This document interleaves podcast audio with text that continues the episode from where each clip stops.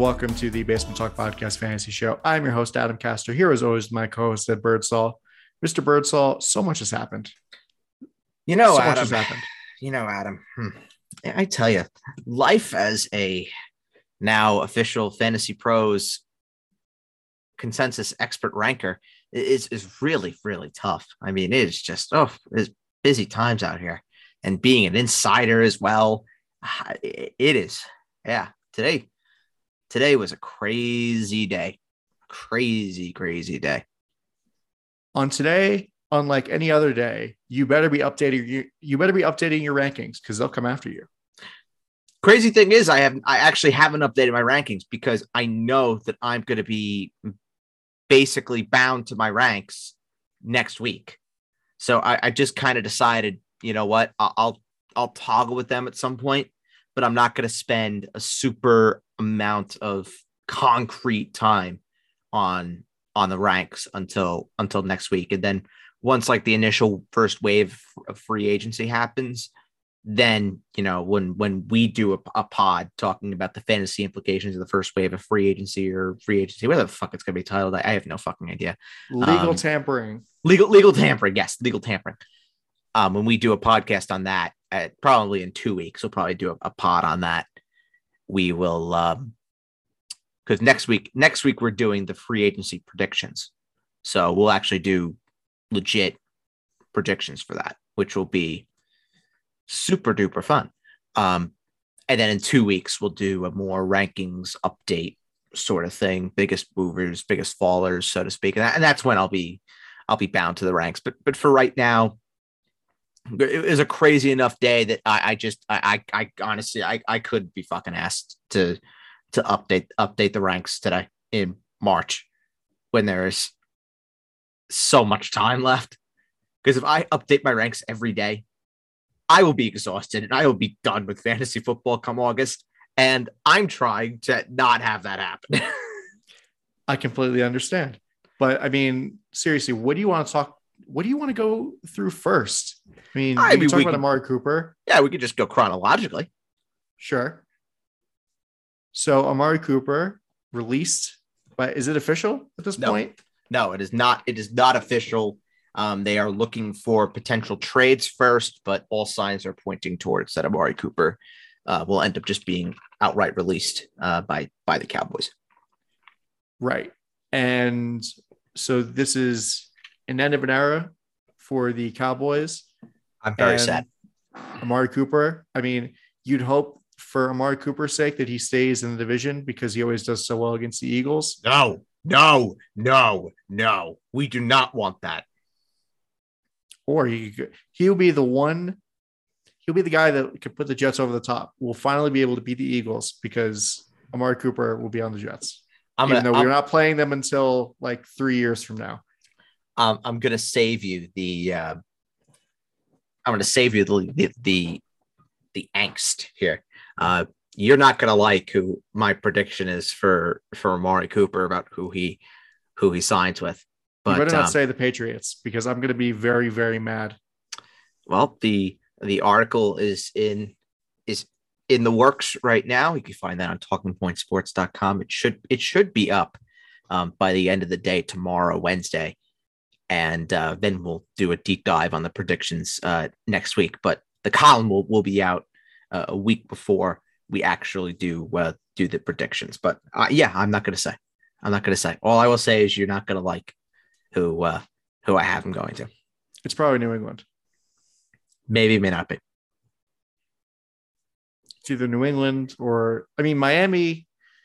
Oh, man. Miami would be pretty dirty with Jaylen Waddle, DeVante Parker, and Amari Cooper. I'm I'm pulling up this the the column that I'm in the middle of writing right now to see if I had uh, anybody signing with Miami because I think I did as a receiver. Yes, yes, I do. I do have someone signing with Miami. Not Amari Cooper though. Not Amari Cooper. Even though even though in one of the other columns that I did write that is available, talkingpointsports.com, I did have one of the landing spots being the Miami Dolphins for Amari Cooper. Just because of that link to the Alabama with Jaylen and and Tua. But if you you're a, a pass catching core of Jaylen, DeVante Parker, Mike Gesicki, put Amari Cooper. You could put Amari Cooper in the outside. You could put him in the slot. You put Jaylen Waddle in the slot. You can do whatever you want with, with that combo. And then, oof, there'll be no excuse at that point for Tua. He'll he'll he'll have to be successful. Yeah, I mean, if I'm Mike McDaniel at this point, I'd be salivating if that was the case. If that if that was the case, yes. Do you think it's going to be more of a trade, or do you think they're just going to outright release him and save and just have a team get him for free or just for money? It's going to be an outright release because I don't think any team is going to take on that contract. To be quite honest.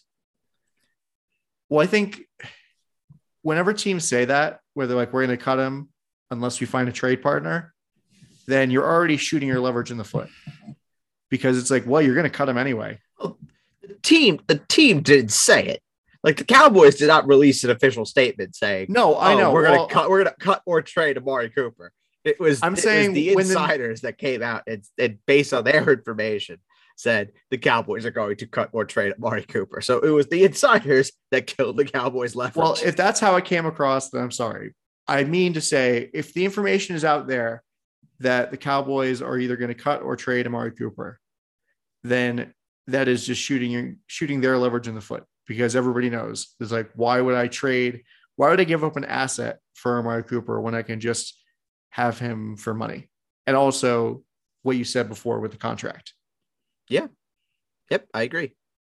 I agree. I mean, there- there- even then, I don't really know how much leverage Dallas had, if there was any, going into any trade negotiation with Amari, given the down year that he had last year, the injuries that he had, and and then obviously the knowledge that Dallas was in cap hell, and most likely we're going to cut or try and trade somebody or two.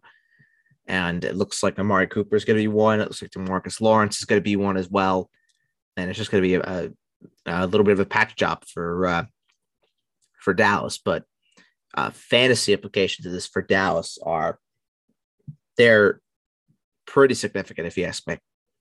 I did this la- I did this yesterday. Or no, I did this on Sunday.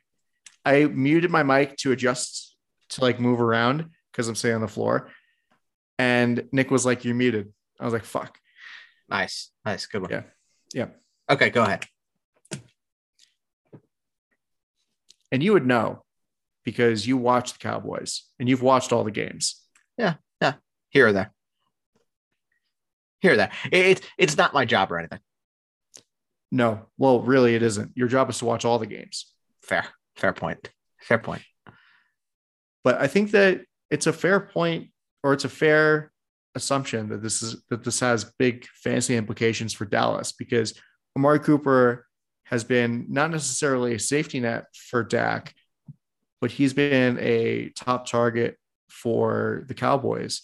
And, you know, I don't know. It's like they felt the need or they felt like CeeDee Lamb was coming into his own enough that they could cut ties with Amari Cooper. And that means that he's going to be the number one now. And, you know, franchise tagging Dalton Schultz, there's definitely a lot more. There's still a lot of weapons for the Cowboys with CeeDee Lamb, uh, Michael Gallup eventually coming coming back from injury from his ACL tear. I think the Cowboys are working on a contract with him as well because he's also a free agent. So, uh, and then franchise, I already said franchise tagging Dalton Schultz, but Yeah. you also have uh, Zeke Elliott. I know there are rumors about Blake Jarwin being a cap casualty because his As he should contract- be. As he Yeah, because be. his contract fucking sucks. horrific, Hor- absolutely horrific. I mean, Dalton Schultz, Dalton Schultz is is, is their guy. Uh, at least he should be. But um, in terms of Amari and just looking at, you know, what this means from a fantasy spent sense, Spence, Spence, fantasy Spence. Yes, it's just it's that kind of day. Words are hard. Amari had 104 targets last year for Dallas you're now going to take 104 available targets and you're going to spread them out to the likes of CeeDee Lamb, to the likes of Michael Gallup, to the likes of Cedric Wilson, who immediately becomes fantasy relevant. Not necessarily in 10 team leagues, but in 12 and 14 team leagues, absolutely. Cedric Wilson becomes a viable, viable option. And and even well, Dalton honestly, Schultz. I think that Cedric Wilson, until Michael Gallup comes back, he might be the number two receiver at least, unless well, they draft somebody. Well, yes, he, he's penciled in right now as their number two to start to start the year, but there's some speculation that Gallup could be ready to go to start the year. Which, if that's the case, then then Cedric Wilson will just be the other outside outside receiver. I think Cedric Wilson's going to play. I think Cedric Wilson is, is going to play a fair bit, re- regardless. And obviously, yeah, if, if, there's no Michael Gallup to start the year, then that obviously aids uh, Cedric Wilson's case to, at the very least, be a guy that you're going to target in the later rounds as someone that has upside for the first couple weeks of the year. And maybe if you just trade him high, that could be that could be a a, a move. But I think he's he, he's definitely he's going to have he's definitely going to have value. And um, after uh, updating my ranks a little bit, I actually had Dalton Schultz all the way down 15 just because I wasn't sure um, where Dalton Schultz was was going to be. But after the news, of course, that that Dallas did put the franchise tag on him, I have Dalton Schultz all the way up as my number seven tight end. I mean, it makes sense with the season that he had. Well, it makes sense with the season that he had, but it, uh, it all goes back to the the the, the crutch of stat of a stat that I just keep on using when it comes to Dallas tight ends. And I'll say I'll say it again for all the, for all the newbies. In seasons in which Dak Prescott has completed, a Cowboys tight end has had at least 90 targets every single year. Every last one. There's been at least one tight end with 90 targets. And I remember going into the season last year, I had repeated that stat, and there were some people who said, but there really isn't a 90 target tight end on this roster. And to be fair to them, there probably wasn't. But with the injury to Jarwin, it opened the door for Schultz, and Schultz became that 90 target tight end. He became that guy for Dak Prescott. And and Dalton Schultz was he was really, really good in 2021. 104 targets. So boom, there you go. 90 target tight end. There he was. Eight touchdowns for him, just a shade over 800 yards. Coming off of a season in 2020 where he had 615 and four. Like, say, say the say the yards go up because I, I think there'll be more available targets for Schultz in 2022 with obviously the pending release of Amari Cooper. So say he gets small a small boost in the targets. Maybe you get him, you know, 110, 115 targets. Maybe he gets his maybe he'll get his yards up to around 900, 950. Um, I have to run the projections on him uh, again now that uh, Amari is is going to be out, and now I know he's back in Dallas. I'll have to run the projections with him again, and I'll have more of a concrete answer in terms of uh, in terms of Dalton in the next couple of weeks. But I, I definitely see the, the the possibility that Dalton Schultz could be a guy that we're talking about being a 70, 75 catch, 900 yards, six touchdown tight end, which I, I don't think he's going to be talked about in the same category as a Kyle Pitts or a Darren Waller or a Kittle necessarily. But can he be the the so-called quote best of the rest, competing maybe with a guy like Dallas Goedert. Yeah, it's possible. It's definitely possible. Yeah, and I think that even in 2020, like when Blake Jarwin went out with that ACL injury, he definitely did step up. And when Dak went out for was out for the season after a couple weeks in, he stepped up in the place of uh, of Blake Jarwin, and he had a bit of a connection with Andy Dalton as much as the Cowboys were kind of mediocre in 2020. So, I mean, you can kind of see that coming into 2021, but nobody really expected this. And it'll be interesting to see, like you said, with the vacuum of targets that are available, how much he improves heading into next season. And especially playing on a one year deal. If he balls out again and even better, then Dallas isn't going to franchise tag him again either they're going to sign him to a long term deal or let him walk to go to another team. Uh, I, I've been told there is basically less than a 1% chance that Dalton Schultz plays on a north of $10 million cap hit that Dallas is going to work out a long term deal with Dalton Schultz to get that cap number lowered.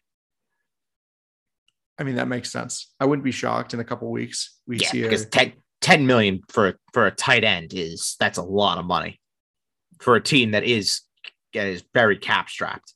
And I mean, this is this is like playing spoiler a bit for for what is to come, but I still find it absolutely incredible to me that the Green Bay Packers are going to pay Aaron Rodgers and Davante Adams in the same offseason with literally a worse cap situation than Dallas, and Dallas cannot find a way to keep Amari Cooper on this roster. It blows my mind. Bird, let me introduce you to a term called guaranteed money. That is why the Green Bay Packers are doing what they're doing. You make a fair point. And I guess I, I guess I could introduce you to a term called roster bonus. Yes, roster bonus, signing bonus. You make the team, you make three quarters of your money. Well done.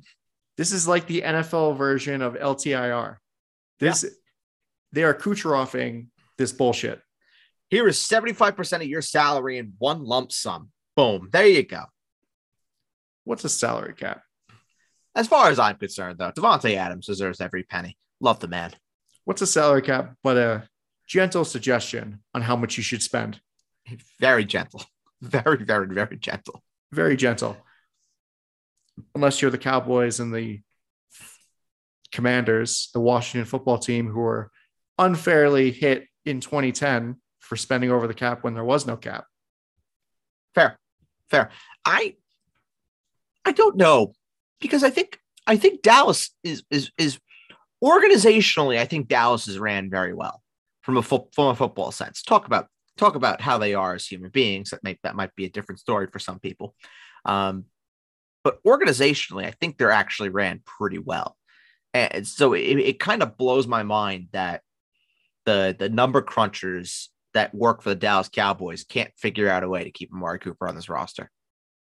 Like it, it doesn't make a lot of sense to me.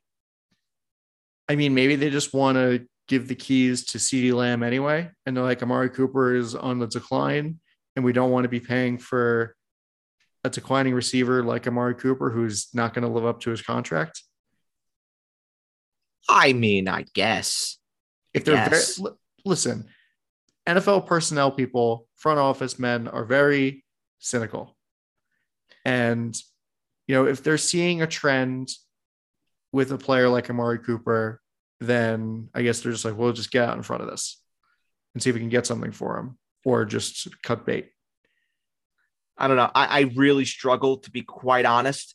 I really struggle to see Dallas going into the season with just CeeDee, Gallup, and Wilson. Well, that's the other thing is like, are they going to draft a receiver? You know, I, have been asking around about it. I, will be quite honest. I've asked around to see if they've checked up on anybody. If they checked up on like a on a Chris Olave or, or Jameson Williams or um, or Garrett Wilson, let's say. I, I don't think they're going to be in the Drake London or a uh, uh, Treylon Burks range. I, I don't think they'll be in that area. But the other three, Jameson, Olave, and uh, Garrett Wilson, they should be in that range. So I, have asked, I've asked the question, and I, I, haven't gotten a definitive answer on that. I, I, mean, it just seems like from what I've been told with Dallas, that just looks like it's it's going to be defensive lineman or bust. Remember the, the best offense, uh, defensive lineman, excuse me, uh, is on their board. Whether it's a guy like uh, Karlaftis or or Johnson, it, it just looks like it's going to be dead defensive lineman, edge rusher for for Dallas. But I I wonder if maybe getting Dak another weapon could be on the cards. Yeah, I know you stumbled there, but maybe they do go offensive line in the draft because we saw that the offensive line, when injuries happen to that offensive line, the Cowboys just crumble. Yeah, I, will be honest. It's a weird draft for for offensive linemen. Like uh, if I pull up my my mock, because you know I, I have expert expert ranks now, so I I can uh, I can pull up my uh, my NFL mock draft. Uh, wow, so I am me... already tired of this. I'm already tired of you being I even last week, I'm already tired of you being a part of the consensus. Good, good. You should be. Um, so basically, I'm just looking. Are you like this Jake? By the way, are you? Do you rub it in in his face too? Uh, no, not as much.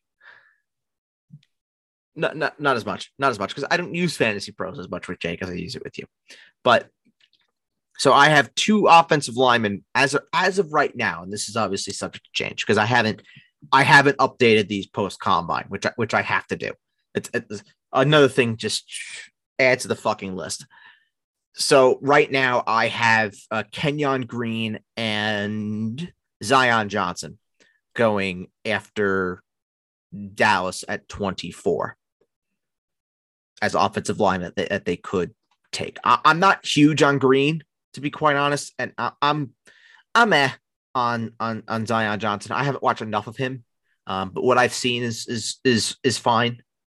Uh, but I have to do a definite deep dive on him uh, some more. Kenyon Green, I, I'm not a fan of. I'm not a fan of at all. So hopefully they don't go they don't go in that direction. Maybe Dallas gets lucky and they'll get uh, Trevor Penning out of Northern Iowa. I would love that, but it's not going to happen. It's not going to happen. I could dream. I, I, can, I can definitely dream. Uh, would you like to hear who I have the Jets taking right now? Just for fun? Sure, why not? Just for fun? Okay, so I have the Jets right now. I have them taking uh, Thibodeaux at four, Okay. and then I have them taking at 10 Tyler Linderbaum from Ooh. Iowa. I like Tyler Linderbaum. The Jets need a center. I do too. He, he screams 15 year all pro center to me. He's Nick Mangold. Yes. Yep. He reminds me of him. Just the way Oh, he plays. The way he it. plays, he reminds me of Nick Mangold. And I think he, he he's a guy plug and play option at your center position for the next 15 years. I'm interested to see what happens. I would love to get a time machine and go like five years into the future and see what happens with Kayvon Thibodeaux because it's weird. It's one of those guys where before the draft, during the uh, college football season, everyone's like, this guy can't miss, going number one overall. And now all the overthinkers come out and they're like, well, you know, maybe he's Dion Jordan 2.0 where he's just an overhyped player who doesn't have the effort or the and he has too much ego. Like I'm so fascinated about that. I, I'll put it this way, and I don't want to talk about it too much because we'll be doing a lot more NFL draft after free agency and we build it towards the draft. So I won't talk about it too much. But what I will say with Thibodeaux, I'm not a Thibodeaux guy. I've watched so much of him. It's like the complete opposite with me and like the, res- the lineman that I just talked about. I've watched Kenyon Green. I haven't watched enough of Zion Johnson. I have watched so much of Thibodeaux because he's all I hear about, about how great Thibodeaux is. I don't see it. I true I I don't get it. Like if we're looking at my overall prospect ranks now, he is 29 for me.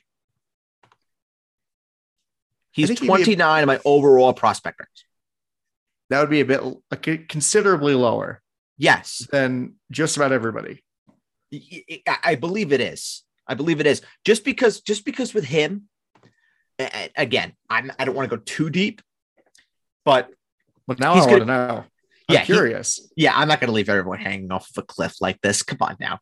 The difference between him and a guy like Aidan Hutchinson, who I love, and I know a lot of people don't like, is Hutchinson brings it every down, every game, big moments. He's there. The biggest game of Michigan season against Ohio State the Big House. Aidan Hutchinson was the best player on that field by a country mile, and he won them that game, period. Aidan Hutchinson won Michigan that game against Ohio State. Now, Kayvon Thibodeaux also had a good game against Ohio State at the shoe, but we've also seen, especially later on in the year, Thibodeaux went absent on multiple occasions. So the thing with Thibodeaux is I just want to see him be a bit more consistent. And I'm not a fan of his moves. He's like he's a one-trick pony to me. Whereas Hutchinson, he just beats you with just speed and power. And and there's just something about that that I mm, that is that that- that's a that's a specimen move right there. I know Adam doesn't like it when people are referred to as specimens, but yeah, Aidan Hutchinson, he he he is a freak of nature. It's weird Adam and just so dehumanizing. it's weird it. and dehumanizing. I don't like it. Hey, He he's he's a freak. He's a freak. I, I I'm I'm a big Aidan Hutchinson guy. Even though he even though he plays for uh, even though he played, excuse me, for uh, that school up north, that team up north, um, I am uh, I'm a fan. I'm a fan. I'm I'm not a fan of of, of Thibodeaux, quite honestly. All right. But That's. Linderbaum, Linderbaum, I'm a huge fan of, and I think if the Jets were to take Linderbaum, I think that would be, yeah, that'd be huge for them. That'd be huge for them. But um, I- I'm almost very tempted to, to put Kyle Hamilton to them at, at at four. I'm almost very tempted because now I think Marcus Maye is going to walk in free agency, and please God, Marcus Maye come to Dallas. honestly, it's funny because I think that some people were mocking like receivers to go to the Jets, like Drake London and Treylon Burks. And I, I don't see that either. I mean, I think knowing Joe Douglas, he's probably going to take Linderbaum at four if he's there. Four is a little high for Linderbaum, I, I think. I think, but I don't think he's going to make it to 10, though. He might. He might just be just because I think teams are going to be looking to trade up for for quarterbacks. I think I think one of the Giants picks or is a prime spot for a team to trade up. Man, if only Seattle had their first round pick. I don't know what happened with that. Well, they have a first round pick now. Oh, yeah, that's right. They have a first round pick now. If only they had their first round pick, which is higher than Yes. Denver's first round pick. No, no, no, it's not. Really? Nope. Denver's at nine. Seattle would be at ten. Huh. So Seattle have actually they've upgraded. They, what? mm, I don't think, no. I would I would absolutely love to be a fly on the wall in Jamal Adams' house right now. Oh, yeah, Mr. I Hate Losing is going through a rebuilding season. He's gonna love losing. He's gonna love losing now, but but DK Metcalf is gonna be is gonna be just fine. He's he, he free of that tyrant. Thank goodness, thank goodness. But we'll be talking more about Russell Wilson in a minute. We can we talk about Aaron Rodgers, Aaron Rodgers and Davante Adams plays and how much I love them. Yes. What? Wait, you love Aaron Rodgers? Yeah, I love Okay. Aaron Rodgers. Why is this breaking news to you? I don't know. Aaron Rodgers has won me multiple fantasy championships. I adore the man. Well, that contract, though, I don't know. So that that's the reported figure.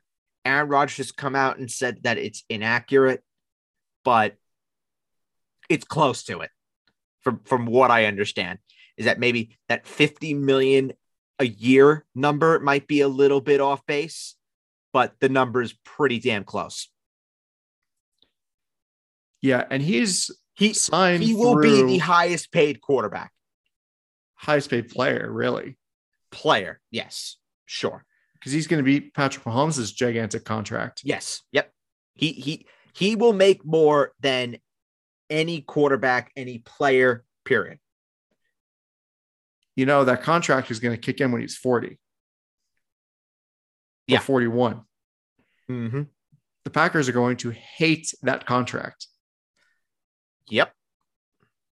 But it ensures Aaron Rodgers is going to retire Green Bay Packer. Yes. I mean, unless he plays until he's 45, because he's a the contract ends when he's 44 in 2027, which feels like forever from now. Would it would it remotely surprise you if we see Aaron Rodgers play until he's 44? Not really. Just to be like, yeah, if Tom Brady can do it, I can do it too. Just like out of spite. Yeah, that sounds that seems like something Aaron Rodgers would do. It definitely does. It definitely does. I love That sounds like something Tom Brady would do and did. well, Tom Brady also won a Super Bowl at 43. No, well, he did. He played till he was 45, I think, out of spite because people said that he couldn't do it. Fair.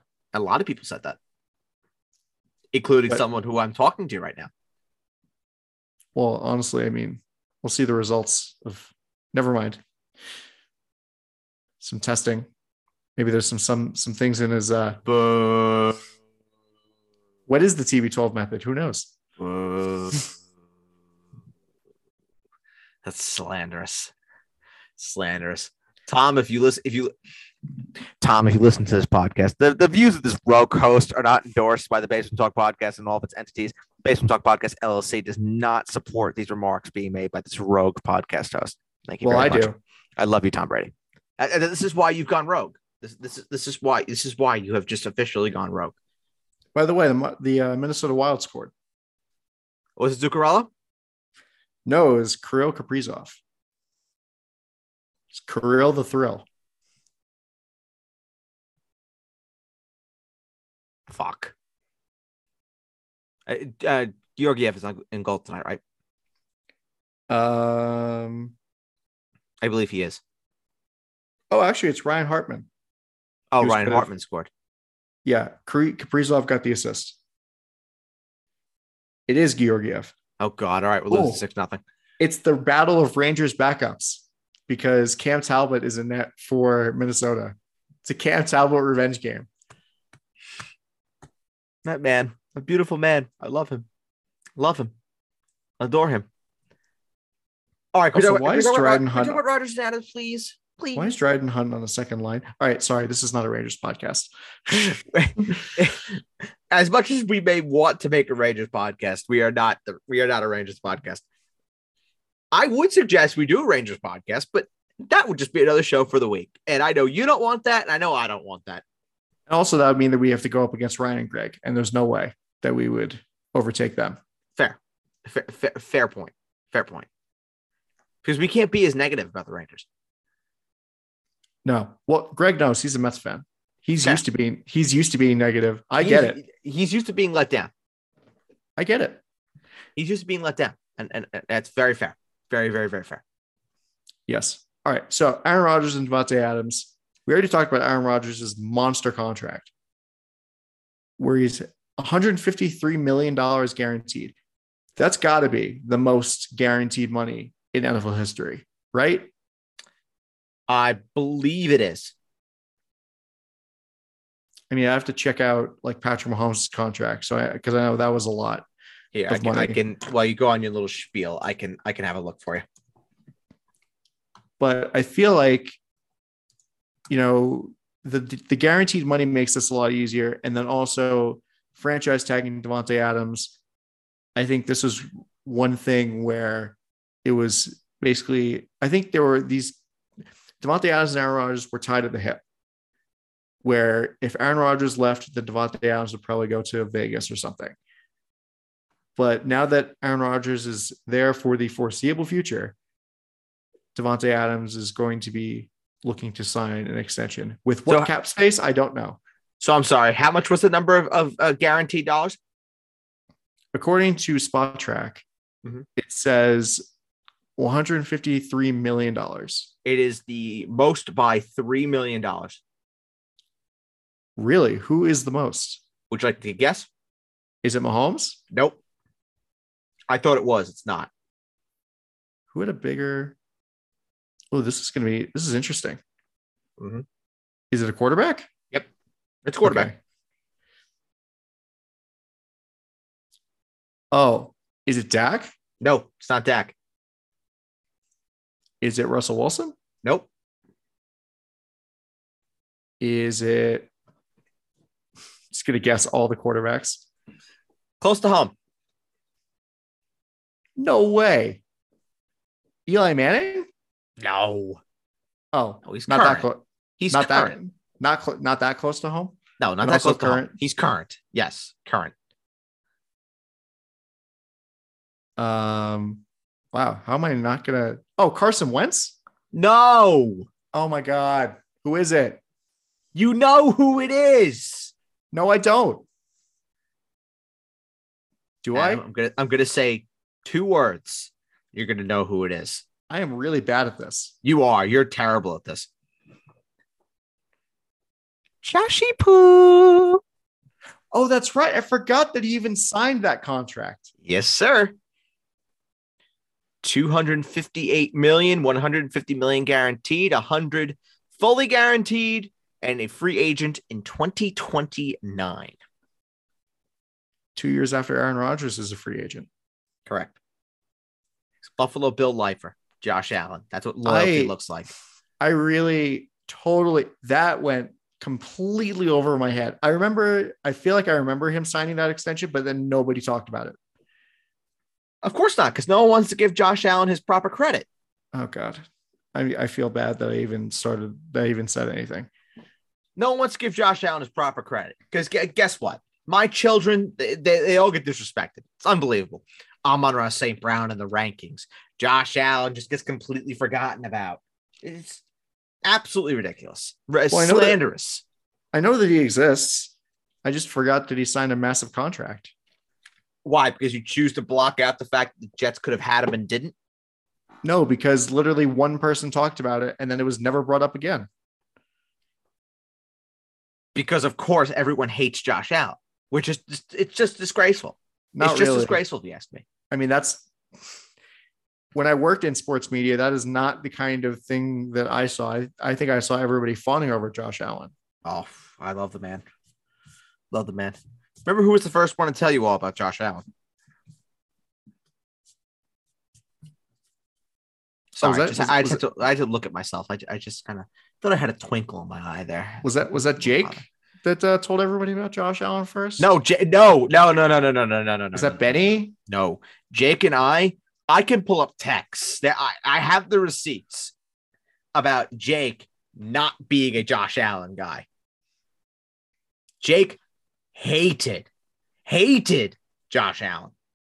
I mean, granted, or to be fair to Jake, there wasn't re- like if Josh Allen went to literally any other team, he would be a bust. He went into a perfect situation. So, and I quote from Jake Josh Allen is a project. He is a project.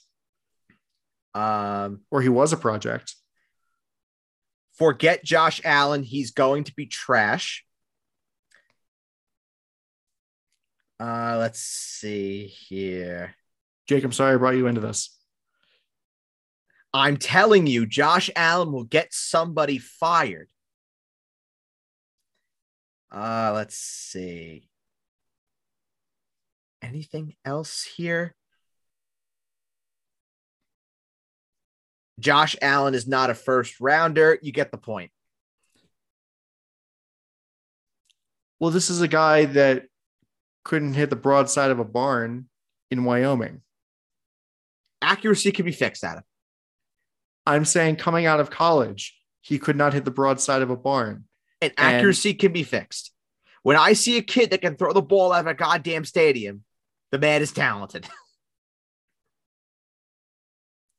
and all the all the scouts hold a grudge over him to this day that they have just proved their innocent, feeble, fickle little selves wrong.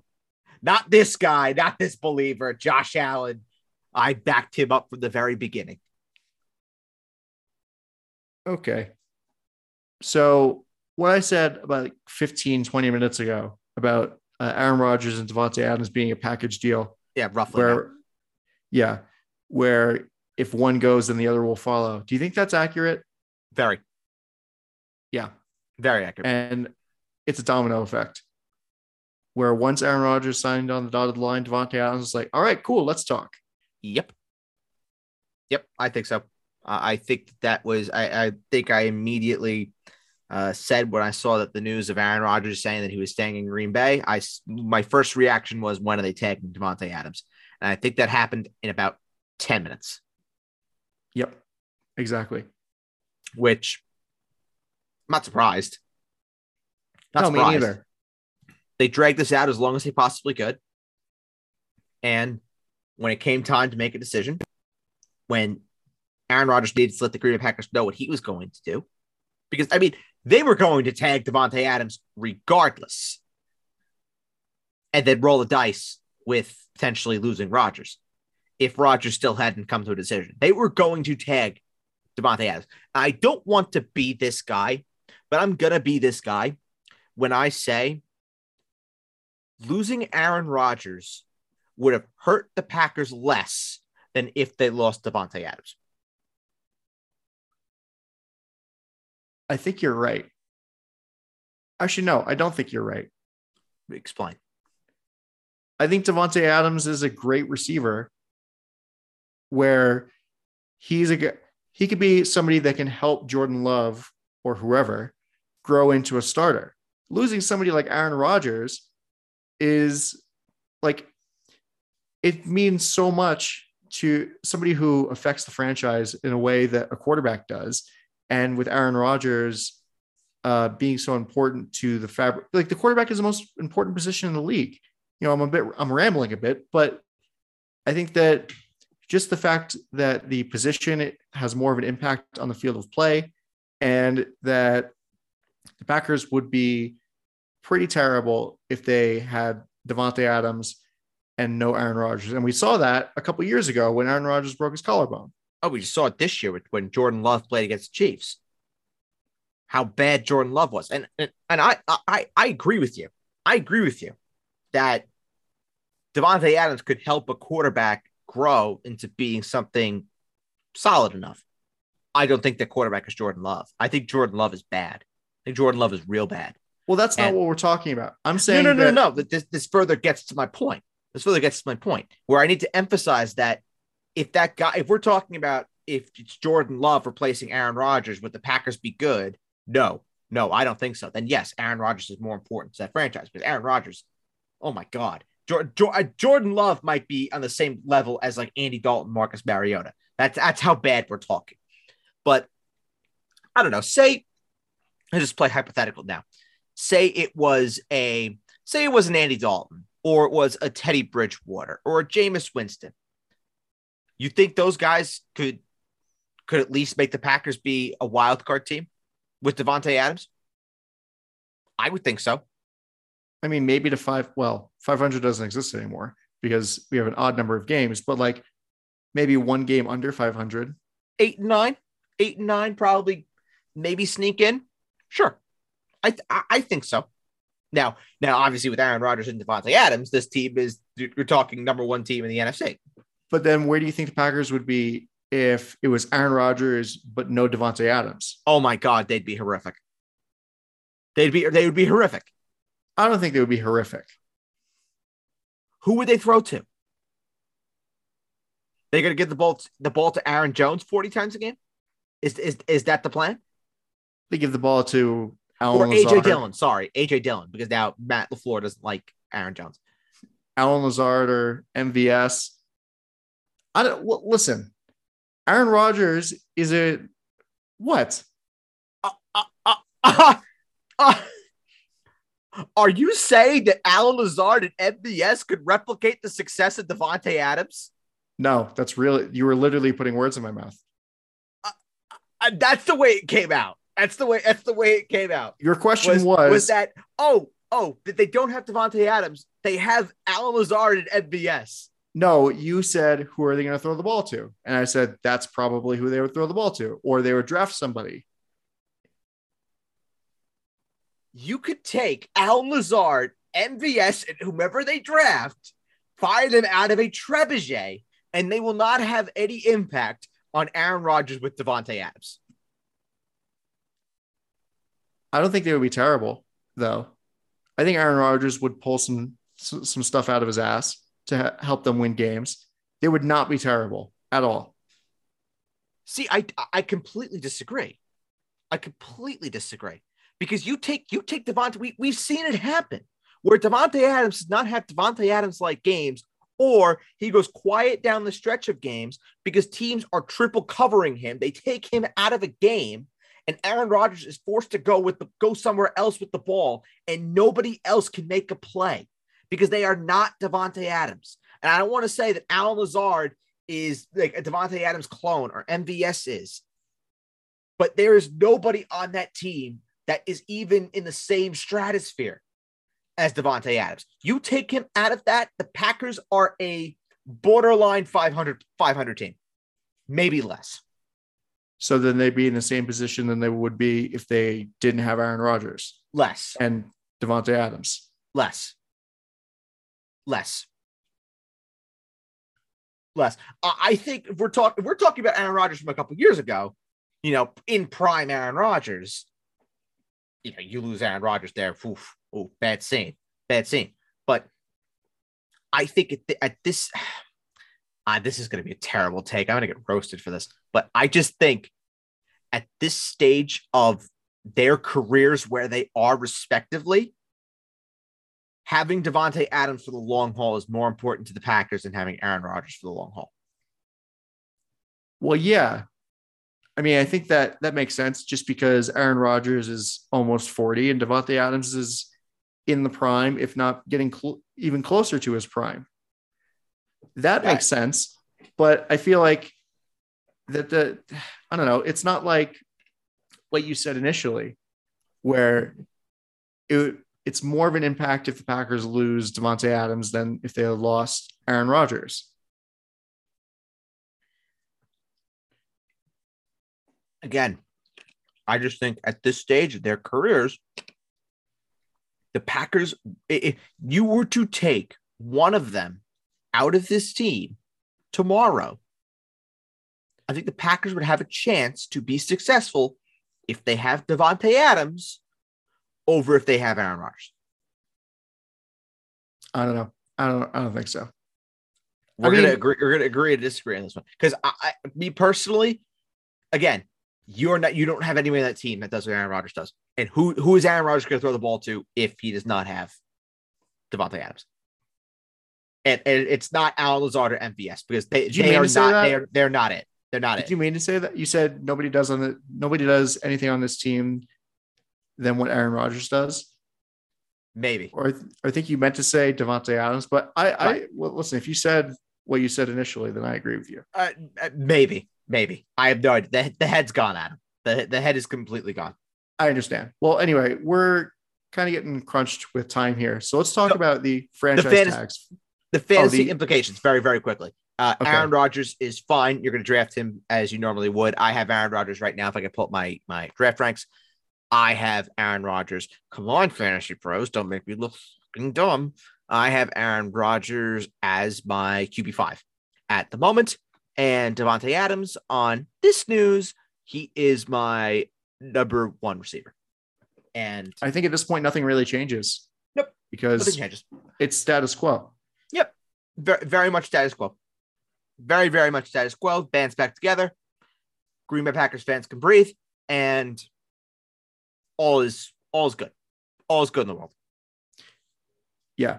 All right. So, so let's move on to the players that were actually franchise tagged. In addition to Davante Adams, some of the biggest free agents, like every year, were taken off of the market.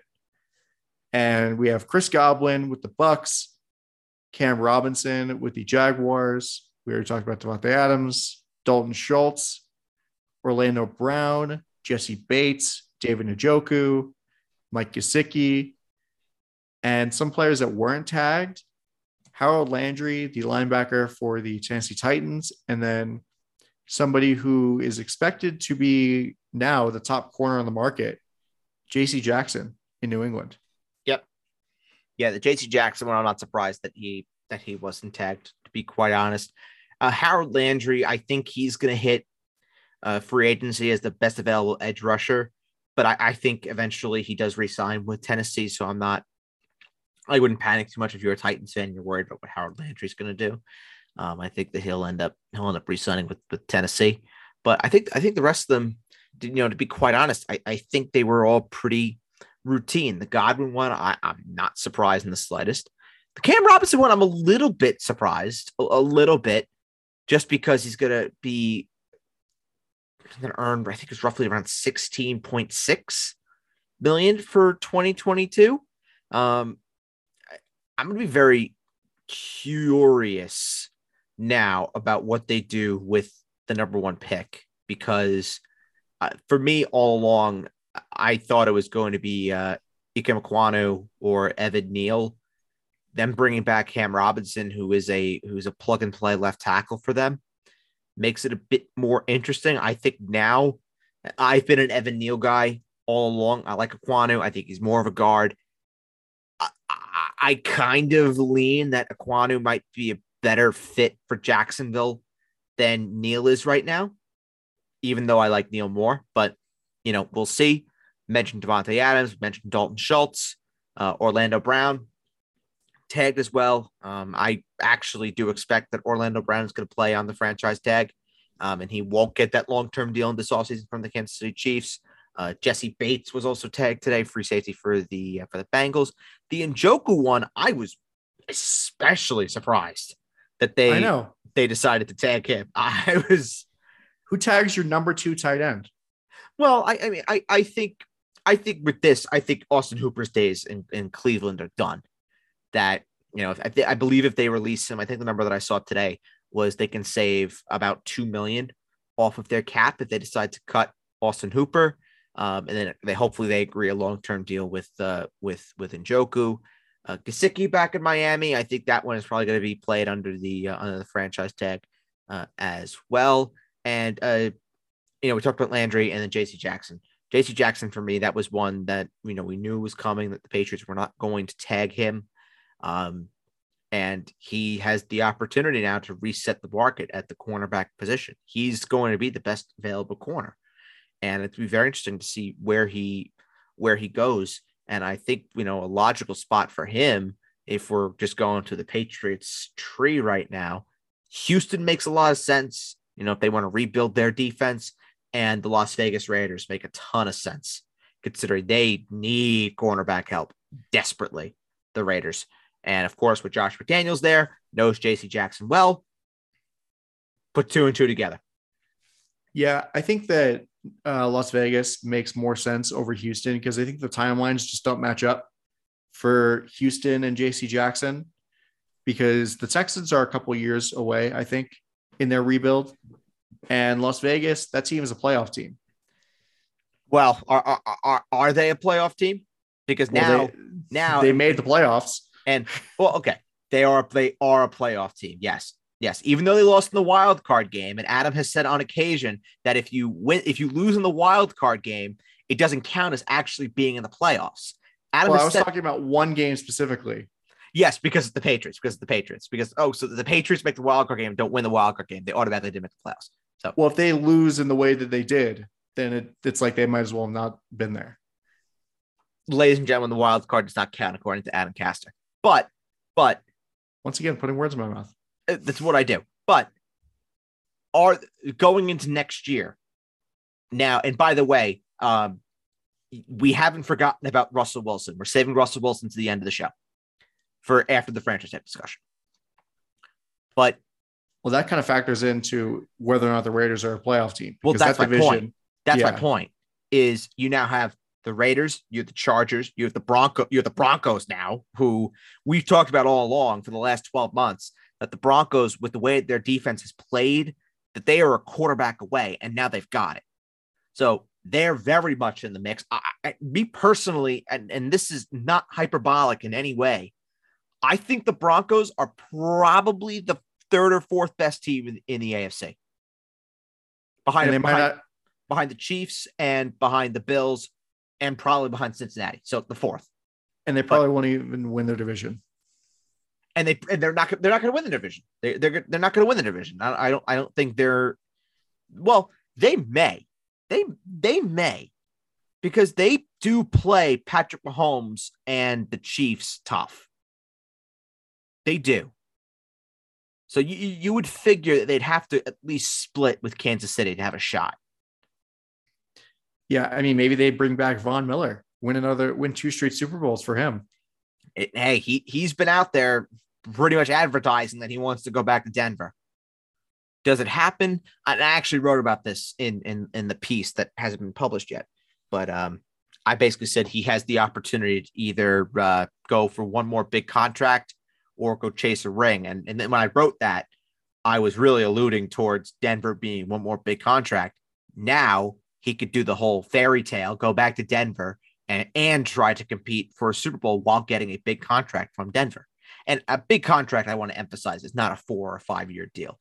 I think a two year deal loaded to the max with fully guarantees probably would be good enough to get him back with with the Denver Broncos. Yeah, I mean, winning a second Super Bowl for Denver would be pretty pretty sweet. Yeah. for Von Miller. Yeah, very sweet. His third overall, and I mean he's a Hall of Famer as it is, but if if if he can go back and win a Super Bowl with with Denver again, that'd be pretty romantic. Yep.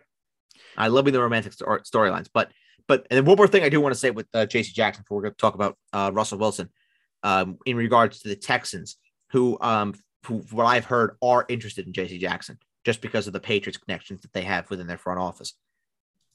If the Texans are going to offer J.C. Jackson the most money, J.C. Jackson's going to go to the Texans. Well, yeah. I mean, that's free agency.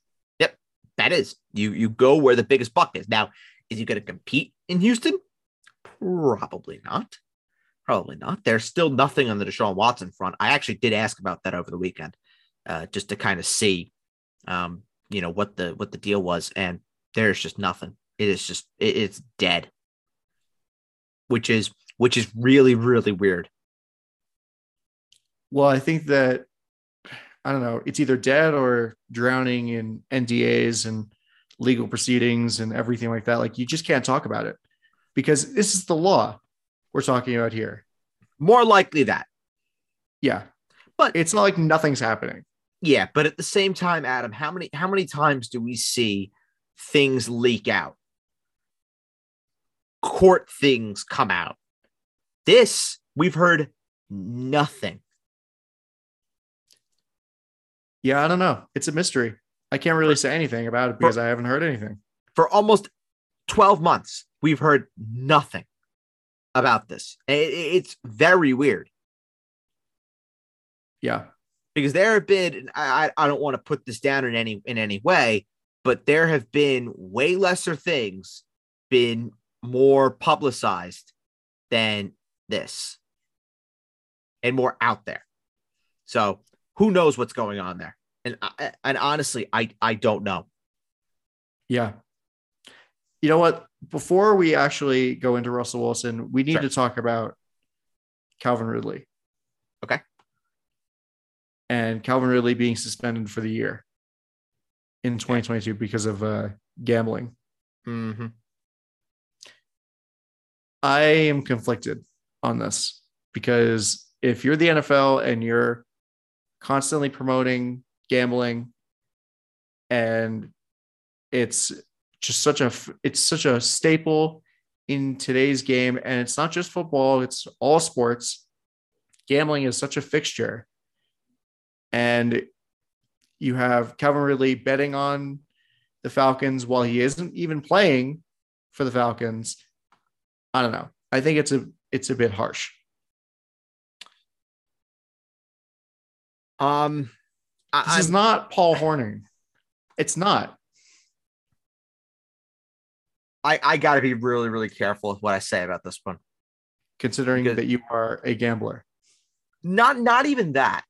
Not even that. Because I, I have a really big opinion on this. And honestly, all right, I'll sugarcoat this as best I can. Ridley was out right? He had his mental health issue, concerns, legitimate, fine, whatever the reasons are. Hopefully, he got the help that he needed, right? I, struggle with this one because while he was on his mental health break, and no no air quotes in that one, like legitimately on his mental health break, the wherewithal to bet on games as an athlete? Like, well, I mean, I'm not going to say, I'm not going to sit here and say, you know, slander him for betting because I am a better. I am looking at my bets literally right now.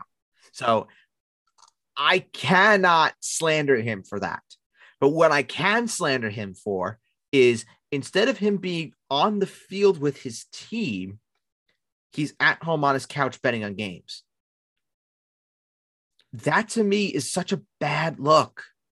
And well, I mean, what do you expect him to? You expect him to be in therapy 24 hours a day? Of course not. Of course not. I mean, I mean, I could barely handle going once a week, once every two weeks for an hour. But what I would expect is that he would know that that's not good. Like that's bad, very bad or at the very at the very least i forget i forget who said it someone someone actually said it and i was like you know for as shitty as that sounds you're actually kind of right he wouldn't have someone like in his posse or in his crew or whatever put bets in for him?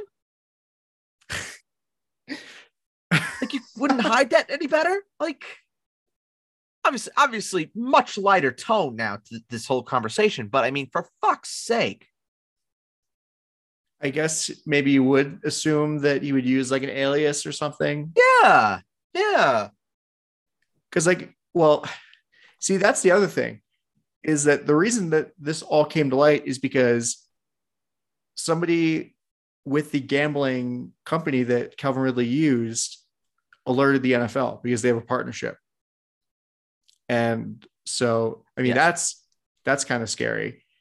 And maybe this is the suspension is a combination of this is how we always do things and also a deterrent. Like, listen, we know if you're going to be betting on games, we know we have eyes and ears everywhere.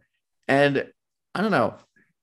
I feel like talking about somebody, especially somebody who went on a sabbatical for to take care of their mental health, it's hard to criticize what they're doing. Absolutely. Absolutely. I, that's that's why it's very, very hard for me to really comment on it too much. Because But- also his tweets about it made it seem like he had kind of a problem. Because he's like, oh, I only bet fifteen hundred dollars. It's not a huge deal. Lol. I'm like, uh, it's kind of a big deal though. Well, I mean, hell, I wish I had fifteen hundred bucks so I could just uh that I could just throw around. I mean, shit. just the the the laissez-faire tone about it just didn't really yeah i bet 1500 total i don't have a gambling problem that that was his tweet I mean, I I wouldn't say that he has a gambling problem necessarily. I would just say that his choice here was just very ill advised, and the whole logistics behind it are, are not a good look. Um, and he'll be suspended for the year, and then hopefully he'll be back in 2023. Now, um, from what I understand, this is definitely not going to be very appealing to teams that maybe want to trade for him um, that he's going to have to do a lot of image rebuilding after this, from what from what I understand. Which for him, I I, I wish him, I wish him the best of luck. Yeah and also i think if people are saying fuck calvin ridley for doing this you know this is awful he knows that this is wrong and then they turn around and say pete rose should be in the hall of fame then that's hypocritical i I don't know agree. if i don't know if people out there are like that but i'm saying if you are then that's hypocritical It's not. It's not that I have. I have an issue with the choice that he made. I have no problem with the fact that he's a better. Like that. That that's okay. Fine. You you like to bet? Okay, we all do. It's fun. It's fun. But you also have to understand that you're a professional athlete. You have to know your place, much like Pete Rose. Uh, It's the same thing. He made a mistake. Calvin Ridley made a mistake. Does it mean they should be blackballed? No, no, not a bad thing. Again, I talk about it all the time. We have players that play in the National Football League that have done way worse than place a bet. And he placed bets on his team to win. Like it's that's not even the like he, thing it's not like he bet on his team to lose. He bet on his team to win. that would be so much that would be a lot my tone would be completely different if he bet on his team to lose and he threw games well i mean he wasn't playing but like Oh yeah, he If- wasn't playing. He wasn't playing. but if he bet on his team to lose then that is an even worse look but he bet on his team to win Right. And pete rose did the same thing he bet on his teams to win as Mhm. far as i know Yeah, as, as far long as as, I you're know not throw, as long as you're not throwing games that doesn't do it that Right. doesn't damage the integrity Right. And the most the most important part to note is all of these bets were placed when he was out, when he was on his leave. It wasn't like he was playing games and betting as he was playing games. That's he couldn't something affect the else out, to, to he couldn't affect the outcome of the game exactly. He had that's the key the wagers had no effect on him actually playing in these games. Correct. Spot on. because I mean, unless something comes out that he is, uh, because like I don't know, usually you don't just get into gambling when you're in your early twenties, or like a couple years in the NFL. May if stories come out that he was betting while he was playing, then that's a whole different story, which I'm not saying. I could I could tell you, Adam, it doesn't have to be on a sports book for you to bet. I mean, God, every every crisp every Christmas, every holiday, my family and I are, are sitting around a table, we're shooting dice for dollars. It doesn't have to be as simple as you know putting fifteen hundred bucks on uh, on the Pacers to beat the Cavs tonight. You know, it's it's it could be something as, as small as that. You know, it, it just it just starts from somewhere, and then obviously you know you grow into more different levels of it. Yeah, and I mean, I, I also I also want to want to uh, point out that I don't think he has a gambling problem. I I don't. I don't. Me neither. I don't want it to be construed that way either. No, no. What I have a problem with is that he made the choice to do it as an active professional athlete while he was on a sabbatical dealing with mental health. That is the problem that I have with this. It's not the fact that he chose to do it necessarily. Like, okay, fine. Okay, whatever. But the, you made that choice to do it, a dumb choice but is it one that I can really go at him and slander him for? The fact that he bets and he's, oh, he's a terrible human being that he places bets? Absolutely not. Absolutely not. Well, I think that, I mean, this may be a hot take or a dumb take, but like, should NFL players have fantasy teams? Should they have themselves on their fantasy team? If they like, and they're playing for money, like where does that fall on the line of gambling? Because that can, especially if you have guys on your team, I don't know. It's it, it's interesting. It's the age old question. It's the age old question. It really is because we, I mean, how many times do we see? Like, I think the great example of that is, is like Daniel Carlson. Daniel Carlson, I know, I know is an active fantasy player. I remember that a couple weeks ago, or not even a couple weeks ago, a couple like at the late last season, Austin Ekeler started himself in fantasy, and that's how everybody knew that he was going to be active that week. I don't remember what week it was, but I remember seeing stories about that. Like he posted a picture of himself in his in in his starting lineup, which is yeah, what a crazy flex, by the way. It's cool. Yeah, it's cool as hell. It's cool as hell. But I, again, I, I mean, I don't think the NFL can necessarily uh, the NFL is pick and choose what it can attack, and I don't think it can, it can attack fantasy as an entity because they can't put down the thing that arguably makes the sport more popular. Right, but then if players are doing that, then what's the difference between them betting on themselves on their team to win? There is no difference. No, there isn't. There's no difference. So then why wasn't Austin Ekeler or Daniel Carlson suspended for the year for playing fantasy football? And Calvin Ridley is for betting on his team. It's a fair point. It's a fair point. I All wish right. I I wish I had a concrete answer. Well, I don't expect you to. I'm just it's it's all a thought experiment because the now that gambling is going to be more prominent in sports, we're going to have to deal with these issues. Yes. Yeah, for sure. For sure. And it wouldn't it wouldn't surprise me if there were more players that were actively betting. Just not as like Joe Blow, who plays outfield for the uh, for the Cleveland Guardians. Listen, that's Bradley Zimmer you're talking about there, center fielder for the Cleveland Guardians. I mean, I wasn't gonna say anybody's legit name because I don't I don't want to say that they're betting. No, I know. Joe Joe Blow outfield, outfielder, Cleveland Guardians. I was just thinking of I, I was just thinking of a random outfielder on the Cleveland Guardians. Michael Brantley. He plays for a terrible organization, so it's okay. Carlos Carlos Correa. There you go. Well, I mean, Carlos Correa, who knows? Fuck him. Who he's going to sign for in free agency. All right. So, Denver. Yeah. The most interesting part about this trade is not Russell Wilson, is not the two the two first round picks. And it's not even the players. It's how much negotiation do you think it took to get that fourth round pick to go from Seattle to Denver? Uh, that's what we're that's what we're, we're we're we're we're laying on right now. We're laying on the fourth round pick. That's what we're attacking first. That's the most important part of the trade. This is a crucial, vital part of this trade. Absolutely vital. Absolutely, absolutely vital that we talk about the fourth round pick. That was that's that's going back to Denver. I just wonder, like when you see these trades where it's like a player and a late round pick, I'm like, why? What's Eh. the point? Does that really even things out? Ah, they want they want extra stake in the game, I guess. Which is fair. Which is fair.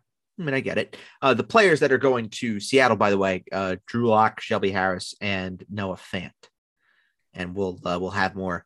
Uh, definitely have more fantasy applications on Noah Fant and uh, and Drew Lock, but definitely on the Broncos guys as well, because that that's one to attack for sure.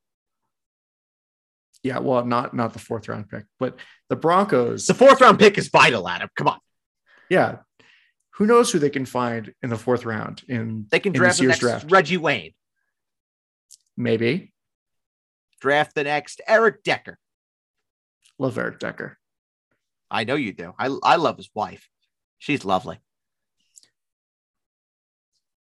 But I think for Denver, really, I mean, this makes them contenders, like you said. They had to do it. They had to do it. And, And this think team is going to be scary with Russell Wilson, Javonte Williams, Courtland, and that's the thing. They didn't give up their top two receivers, Hey, and Adam. you're making and you're making me making a face at me. What is it? you remember what I said about five minutes ago about Harold Landry probably going to re-sign the Tennessee Titans. Oh, he did, didn't he? He did a five-year Oh. extension. That's nice. Five-year extension for Harold Landry with the Tennessee Titans. Breaking news.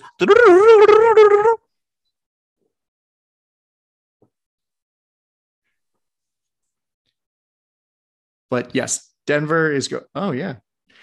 Uh, but yes, Denver is going to be a scary team. And like I was saying before, that breaking news update, they didn't even have to give up their top two receivers for uh, Russell Wilson. You know, he still has Courtland Sutton and Jerry Jeudy. I mean, he gave up an arguably better player in Noah Fant currently, but Yeah, Russell Wilson does throw the tight ends anyway. no, he doesn't. So Unless I mean, you're they- Jimmy they- Graham. They could put they could put our good pal Albert Albert O back there. Have Albert O run some deep routes. you know, maybe they'll trade for trade back for, uh, or maybe Denver will trade for Jimmy Graham. Just get that. Jimmy Graham would be a top five tight end with Russell Wilson. Are they bringing back Drew Brees? No, don't you remember that incredible like stretch run? in Oh, well, of course I 2017 do. Of course I do. Yes, Where Jimmy Graham just caught like a million one yard touchdowns. Yeah, of course I do. Because I'm pretty sure I had Jimmy Graham on a team, and I just never started him. I had It him. was just it was It just was great. repeated, repeated fucking every week. It was amazing. But Fuck Yeah. him. Fuck Jimmy I- Graham and fuck Russell Wilson. as we are now, the Broncos are are a really good team and they're they're contenders. I mean, this is this is in a this is a trade that they had to make to put themselves over the hump because they were a quarterback away. Exactly right. Exactly right. They they had to make this trade. As for the as for the price, a lot of people are going to say, myself included, that Seattle fleeced the Broncos, and Seattle did well. Seattle did really really well. Two first, two seconds. Great job. Great job. But if they win a Super Bowl, Denver wins a Super Bowl with Russell Wilson, the price is irrelevant. Yep. Denver wins a Super Bowl, the, the trade pays for itself. And boom, they, they've, they've won a Super Bowl. Congratulations. You've gone all in. You've done a carbon copy of what the Los Angeles Rams did a year ago. They won a Super Bowl. This is Denver Broncos trying to copy that. Well, really, the Rams copied what the Broncos did in 2012, which is Um, yeah, not really, because they signed Peyton Manning. They didn't trade for Peyton Manning. that's true. Yeah. I, I'm trying to think if there's like any other historical comparison of like a quarterback being traded that put a team over the top. I don't think there's one that I can recall off the top of my head. I I, I really don't think there is. Well, Brett Well- Favre should have for the Well, Jets. Well, there is. There is. It's it's Jared Goff going to Detroit and making Amon-Ra St. Brown a top 50 player.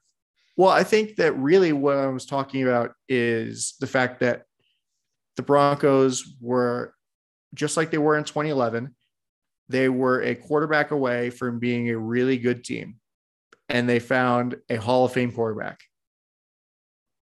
whether it be through free agency or by trade in this scenario. Yeah, and and they were a quarterback away. They needed one quarterback to get the job done, and the job got done.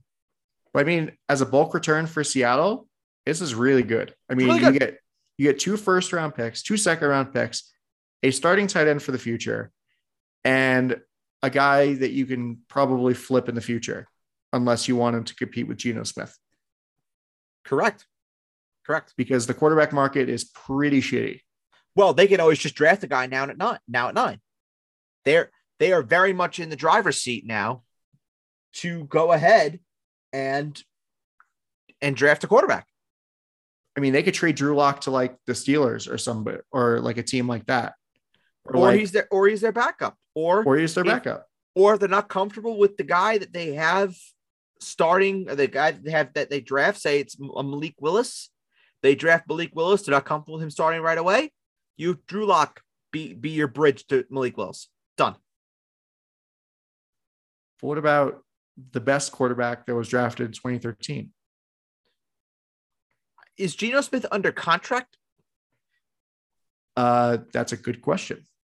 Let us I- I, check spot have I could have thought that he was on a one year deal. I, I I could be wrong. I could be wrong about that. But I'm I'm not 100% sure. But while while you look that up, I want to talk about the uh the the Denver receivers. But I think they're they're important to talk about now. So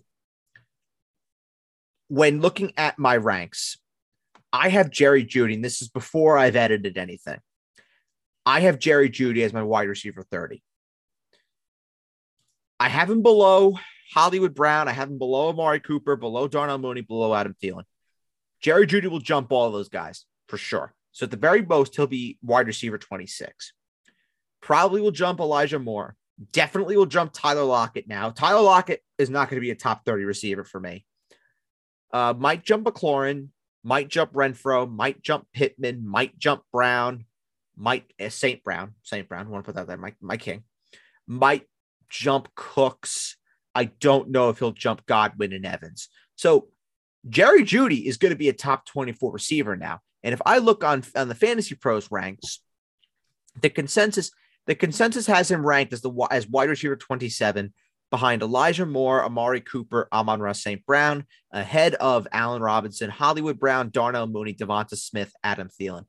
Uh, they're they're high on Devonta Smith. Yeah, I'm, I'm pretty low on Devonta Smith compared to uh, compared to the consensus. But yeah, Jerry Jeudy now is going to be a top 24 receiver, and he'll he he'll be drafted as such.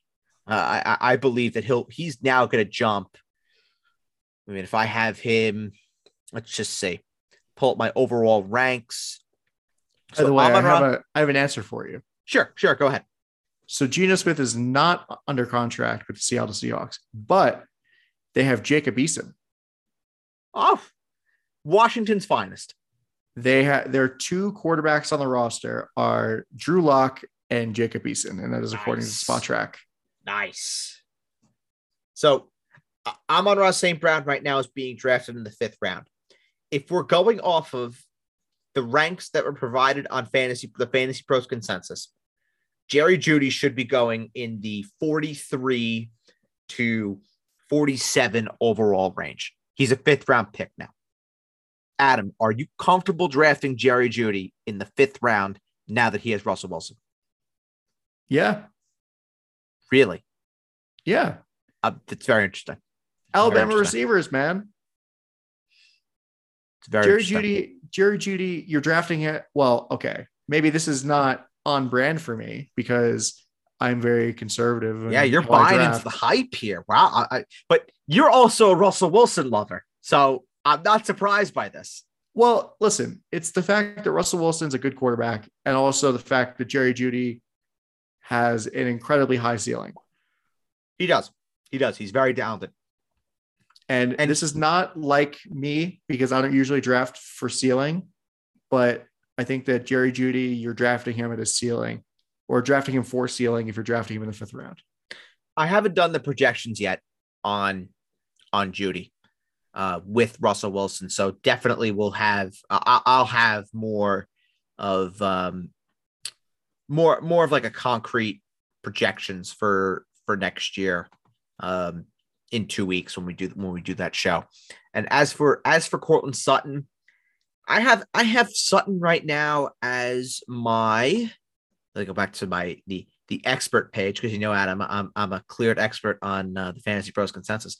I have Courtland Sutton right now as my wide receiver 36.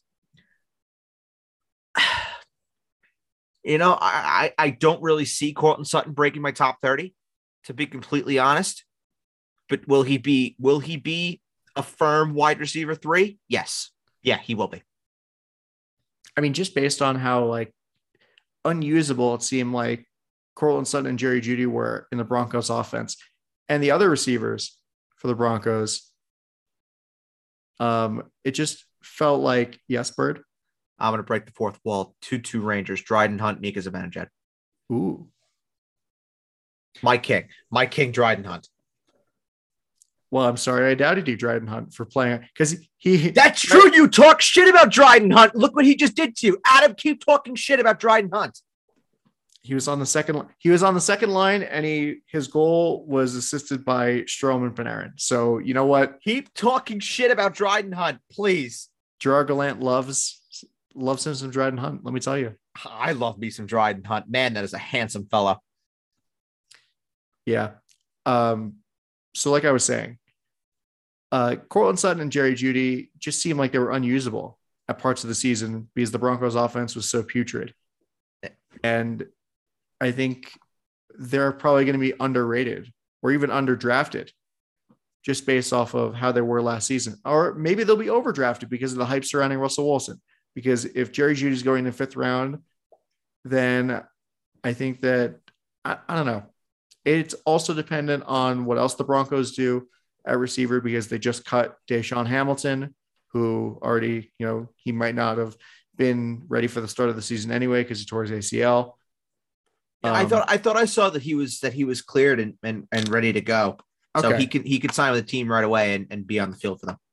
But yeah, so they just cut DaeSean Hamilton. They have, you know, you want to talk about target vacuums that we talked about earlier in the episode with Amari Cooper. Noah Fant leaving leaves a lot as far as a target vacuum with Denver. I don't know. I don't have a number on it. I'll get the number. Okay. I'll get the and the Wild, the Wild just scored. They just scored again. Damn. Uh, Kevin, Kevin Fiala on the power play. 90 targets. 90 targets are available now. Noah Fant is uh, is gone. That means 90 more targets for our good friend Albert O. Albert Okwuegbunam, That's right. Fri friend of the podcast. I mean, maybe the Broncos are like, you know what? Let's draft Trey McBride. No, no, it has to be Albert O. That's true. Well, they can't draft Trey McBride because Trey McBride's going to the Jets. We all know this. If if Russell Wilson wants to find a way back into my heart, he specifically requests that Albert O is his tight end, and he makes Albert O fantasy relevant. That's the way. Uh, That's the way, Russ. The the ball's in your court, man. Ball's in your court. But let me let me ask you something. And and, and I know um, our listeners do love when we do this. So we're gonna do it. So oh, is this a would you rather? of course it is. Fantastic. Would you rather would well wait, would you rather you do it or would you rather me do it? well, you have the you have the names in front of you, so I think I you do. should do it. I do. Fair point. Uh, would you rather have Jerry Jeudy or or Tyler Lockett? oh, that's fun. Because I mean, the Seahawks might be in the market for trading Tyler Lockett. Holy shit, Harold Landry got paid. I'm sorry, I, I, I don't mean to cut you off again. Five years, $87.5 million with 52.5 million guaranteed. That sounds about right. Setting the pass rusher market. Sorry, I, I mean I didn't mean to cut you off. Go ahead. It's okay. Um, Jerry Jeudy or Tyler Lockett. Yeah, so I think the Seahawks might be in a scenario where they are looking to shop Tyler Lockett because they're they might be tearing down that team. I mean, you might be seeing guys like Tyler Lockett, Chris Carson, Bobby Wagner, maybe even because that's a rebuild.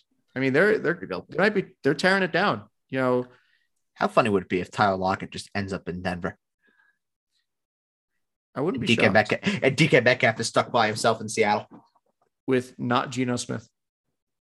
With not with not Geno Smith. But hey, it, it would confirm what I've been saying all along that Russell Wilson hates DK Metcalf and loves Tyler Lockett. You know what? Before you go into your second, would you rather? Yeah. I asked you this before, but now I want this on the record. Well, wait, hold on. Before, before you ask, do you didn't give us an answer? Would you rather have Lockett or Jeudy? Jeudy. Jeudy. Okay, go ahead. Okay. Would I'd rather have I'd rather have Jeudy as well, just for the record. Would you think that the Jets trade one of their first round picks for DK Metcalf? It would require more than that. It would require way more than that. I mean, they need a receiver. They're letting James, we're letting Jamison Crowder walk in free agency. Corey Davis has been a bust. It, it might require both your first round picks for someone like DK Metcalf, quite honestly. Which is honestly something I'm not willing to do at this point. Right. If I'm Joe Douglas, like Joe Douglas is the most conservative GM I've ever seen. There's no way that he would do that. I think if it's one first round pick for DK, yes, the answer is yes. But if it's two, hmm. I mean, that's another guy that was on like kind of a down year, kind of an underwhelming year for, by Adam, his standards. Nostradamus, both of us tonight. Breaking news Adam Schefter. The Seattle Seahawks are releasing Bobby Wagner. What? Wow. Wow. Holy shit. That's crazy. Let the tear down begin. Oh, they're definitely. Yeah, they're starting from scratch now. Well, they saved $16.6 million against the cap by releasing Bobby Wagner. Bobby Wagner, Dallas Cowboys confirmed. Uh, back to the back to the would you rather's. Uh, Jerry Jeudy or Elijah, give me, give me more. Oh, don't do this to me, Adam. If you're going to say your te- your your your friend, you have to say it in the correct way. Otherwise, I will not accept the response. Elijah, give me, give me more. I would take. I would. I'll take Jeudy, but close, close. Jeudy or Terry McLaurin. I would take Jeudy, but it depends on who the commanders draft. That's exactly what I was going to say. If McLaurin gets an upgraded quarterback and it's not Ty- Taylor Heinicke, I would take McLaurin. But if it is Taylor Heinicke or just some other scrub, I would take Jeudy. I mean, they've literally been playing with a backup quarterback for two years. Yeah. It is unheard like unheard of for a team that's like supposedly contending. Here's one for you: Jerry Jeudy or Brandin Cooks. Ooh, I don't know. That's a tough one because Brandin Cooks is on a shitty team, but he actually performed well last season. He's the only guy. He's the He's only the guy. only guy. He yeah. is. I, I I would rather have Cooks. I think I would also rather have Cooks, but it's really close. Really close. Very very close. Now the big one, the big one: Jerry Jeudy or Amon-Ra son God St. Brown. See, that's two guys based on upside. Like that's two upside guys that you're looking at. I think for immediate impact, you probably go with Amon-Ra St. Brown. That's an excellent choice, Adam. That's an excellent choice. Amon-Ra St. Brown over everybody. That's a great guy. Yeah, I would take Amon, I would take Amon-Ra Sun God, my son, St. Brown. Because it's not like he's the, he's not the only guy in Denver because TJ Hockenson's there and D'Andre Swift is there. Detroit. Detroit. Or that's right. Detroit. Yes. Yeah. Word, it's okay. Words. It's okay. Yeah. So I think, I mean, it's not the same as Brandin Cooks because he, because unlike in Houston, Amon-Ra St. Brown isn't the only guy because you have Hockenson there in Detroit and you have Swift there in Detroit. He's like the second or third option in Detroit, maybe even the first or second, depending on who's healthy at, t- at that time. I think for immediate impact, like I said, for immediate impact, I would take St. Brown. But for long term upside, if this was a keeper, I feel like I would probably rather have Jeudy. I'd rather have Amon-Ra St. Brown in every format. That is my king. That is my son God. I understand. I understand. Amon-Ra St. Brown, my son, my child, my, my, my favorite boy. I understand. The one who's still living at home while Davante Adams is out exploring the world. My yes. king. My kick. But long episode long episode today. Shit. Yeah.